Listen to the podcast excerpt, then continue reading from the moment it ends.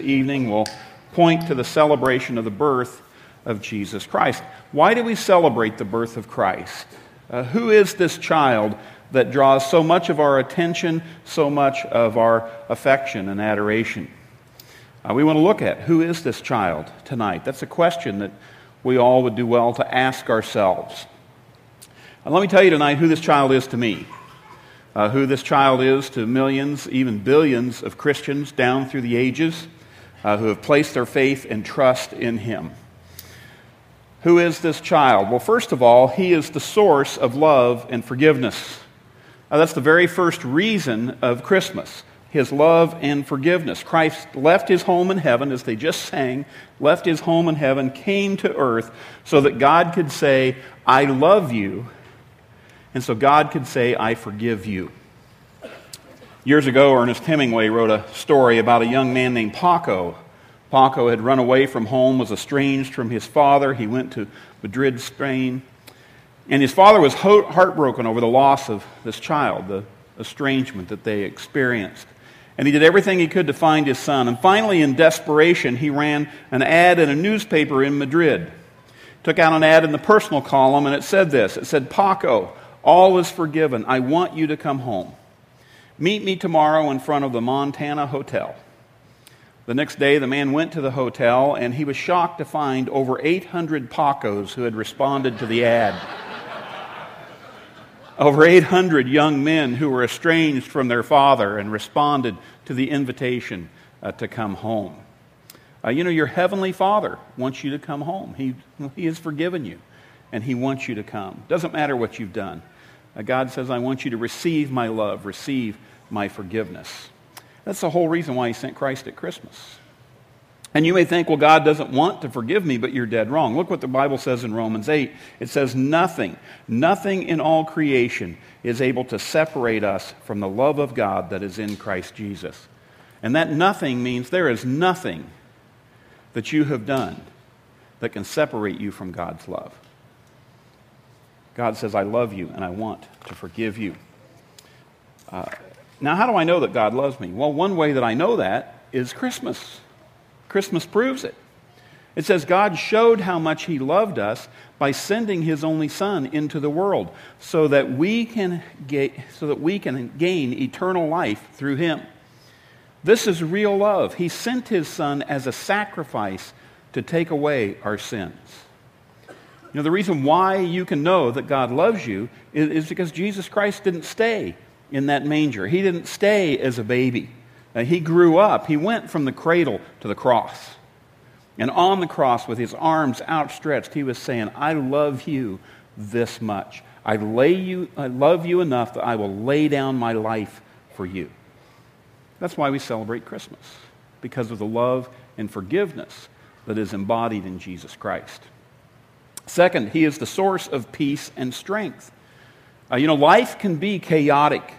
Uh, you can lose your strength in life. Life can just wear you out.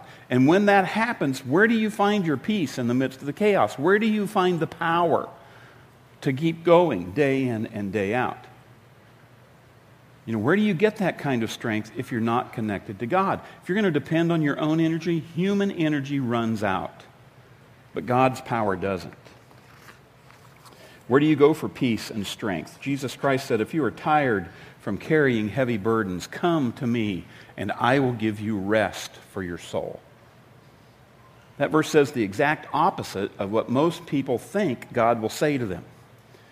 Unfortunately, most people think that, that, that, God uh, doesn't want to help us. That if we go to God and say, God, please help me, that God's going to say, well, you know, if you come to me, I'll give you rules. If you come to me, I'll give you regulations. If you come to me, I'll, I'll give you a religion or rituals. God doesn't say any of that. God says, Come to me and I will give you rest. Not rules, not regulations, not restrictions or rituals. Rest. Well, how does God give us rest? Well, one of the reasons why you're so tired all the time is because you've lost your peace, because you live under stress. You're trying to live life on your own power, and God never meant for you to do that. God says, I want my power to flow through you. I want my peace to reside within you. The Bible says that He, God, gives power to those who are tired and worn out, and He offers strength to the weak. Next verse says, God will strengthen you with His own great power so that you will not give up when troubles come. You know, this has been a tough year in many ways. And you may feel like giving up. You may feel like giving up on your marriage. You may feel like giving up on, on the hope of ever getting married. You may feel like giving up on, on your career or on your health or on your kids. Uh, maybe there's a habit in your life that you think, I am just never going to be able to break this. Maybe you're discouraged by the circumstances that you face. Well, God brought you here tonight so you could find His peace and His strength. Because God doesn't just love you, God wants to help you. God wants to be with you and help you. You know, it's one thing to say that God loves me and God forgives me. That takes care of the past. But God also says, I want to play an active role in your present. Uh, you know, I, I want to give you the power that you need right now to do the things that you must do, desire to do.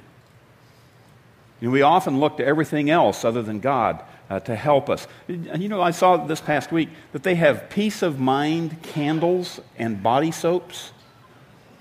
You know, I, I, my marriage is falling apart. I think I'll take a bath.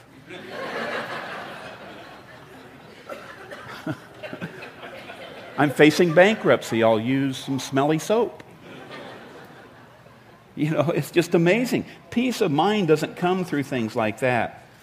And if you've been feeling down, if you've been feeling anxious or fatigued, uh, I want to give you a, a, an outstanding antidepressant. It is the Christ of Christmas. It's the Christ of Christmas. The one who formed you in your mother's womb, the one who saw you take your first breath, the one who's watched every moment of your life, the one who knows everything about you and still loves you and forgives you and offers you peace and strength. Come to Christ. Come to Christ. And the Bible says, when you lie down, then you won't be afraid. You will sleep in peace, and you won't worry about sudden disaster. You won't be afraid. You will sleep in peace. And you won't have to worry about sudden disaster because peace comes from having God's presence in your life. Strength comes from having God's power in your life. And that's what Jesus Christ offers us this Christmas. Third thing, who is this child? He's the source of hope and joy. He's the source of hope when situations seem hopeless in your life. He's the source of joy when you feel grief or sadness or depression. You know, we need hope and joy in our lives. Romans 15 says, May God, the source of hope, fill you with all joy and peace as you trust in Him. You know, that verse offers us uh, hope, joy, and peace. And all three of those come from trusting God. The more I trust God, the more my life is filled with joy. The more I trust God, the more my life is filled with peace. The more I trust God, the more my life is filled with hope. And if, and if your life is lacking in hope, if you don't feel joyful, if you don't feel peaceful, it means one thing it means you're not trusting God. Because putting our trust in God brings hope, joy, and peace. So God's forgiveness takes care of our past. God's peace and strength give us help in the present. And God's purpose and plan for your life gives you hope and joy for the future. Past, present, future. It's amazing how God meets our needs. Now, I don't know with all of you, I don't know what you've gone through this past year. It may been a very tough year. I know it has for many of you. And you may have faced some extremely difficult situations. And maybe you are still reeling from the the tension, the pressure, the grief. But I want you to know that God is not finished with you yet. God is not done with you. God has a plan for the rest of your life.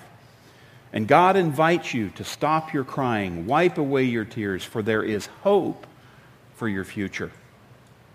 I saw a great little cartoon today. In fact, I almost, almost brought it to put on the screen, but I'll just tell you, you it showed two calendars in this little cartoon. One was the Mayan calendar, they're on sale now if you're looking for one. and it said uh, December 21st, doom. And then next to it was the Christian calendar, and it said December 25th, hope. That's the difference between those two messages. One is a message of doom, the other is a message of hope and a future. You know, every day God has a plan for your life, and God wants the rest of your life to be the best of your life. And then God has a plan one day to take us home to heaven to be with Him. So, why did Jesus Christ come at Christmas? He, he came because He didn't want to love you from a distance. He wanted to be able to love you up close and personal. He wanted you to come to know Him through the life that He lived and the words that were written about Him. He came to earth so that we could know what God was like by seeing what God is like in the person of Jesus Christ. You know, Christmas is not about asking you to conform to a religion. It's not about asking you to, to even celebrate a season. Christmas is about you connecting with a person, connecting with the person of Jesus Christ, the person who made you, who loves you, who came that first Christmas so that he could save you. It's not complex, it's not hard to understand. Any child can understand what I've just shared with you tonight. In fact, children often do. And they respond and give their hearts and lives to Jesus Christ. Trusting Christ as a source of love and forgiveness. Trusting Christ as the source of peace and strength. Trusting Christ as their hope. The bottom line is are you going to take that step of faith? Are you going to trust Christ or not? Are you going to trust in yourself? Are you going to try and do things in your own power? Or are you going to continue to celebrate a birth that really doesn't make sense to you? No. no. God calls us to open our hearts and lives to Him. And what's amazing is He's been waiting for you all along when you make that decision.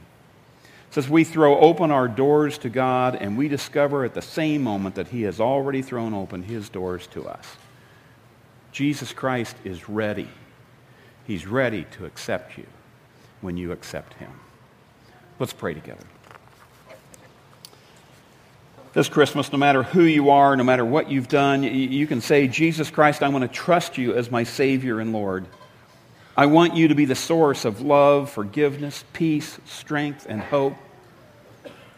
Father, there are people here today who, have never trusted in Christ. They, they've tried to find what they need in many other sources. And I pray that tonight they'll make the decision to trust Jesus Christ. And I invite you, just in, in the quietness of your own heart and mind, would you just open yourself up to Christ? Would you say, God, I want to trust Christ this Christmas. I want to receive your love and forgiveness. I need your peace and strength every day in my life. And God, I want the hope and joy that you can bring. Father, thank you for sending Jesus Christ to be my Savior, to be my source. In Jesus' name we pray. Amen.